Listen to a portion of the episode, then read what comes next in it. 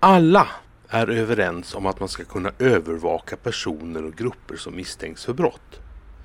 Men därifrån är det ett gigantiskt steg till att övervaka alla människor hela tiden. Istället för att övervaka vanliga hedliga människor bör man fokusera på verkliga skurkar och verkliga brott. Detta det är inte bara sunt förnuft utan bygger även på en mycket viktig princip, nämligen rätten till privatliv och privat korrespondens, som är grundläggande mänskliga rättigheter. 2014 upphävde EU-domstolen EUs datalagringsdirektiv och dess eh, lagring av data om alla människors alla telefonsamtal, sms, e-postmeddelanden, uppkopplingar och mobilpositioner. EU-domstolens skäl det var just att rätten till privatliv och privat korrespondens är en mänsklig rättighet. Övervaka de som misstänks för brott, men inte alla andra.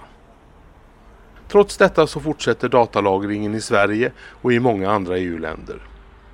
I sammanhanget kan nämnas att Tyskland nyligen beslutade att avskaffa datalagringen, dels av principiella skäl och dels för att den inte visat sig vara speciellt effektiv.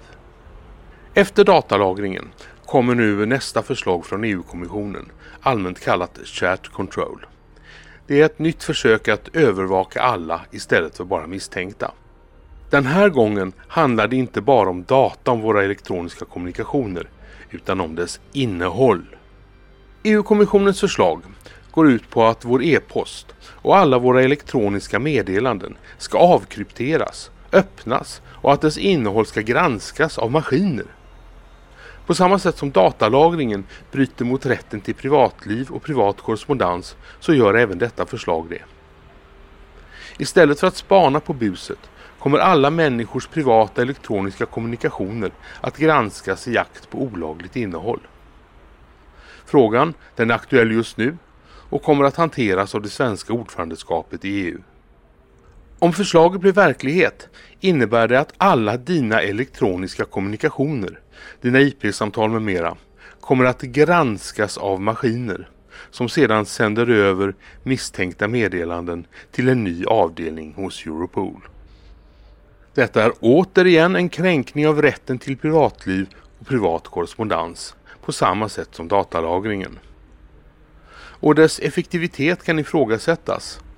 Det sista man behöver om man letar efter en nål i en höstack är en större höstack. Så övervaka de som är misstänkta för brott, inte alla andra. Försvara de mänskliga rättigheterna. Säg nej till chat control.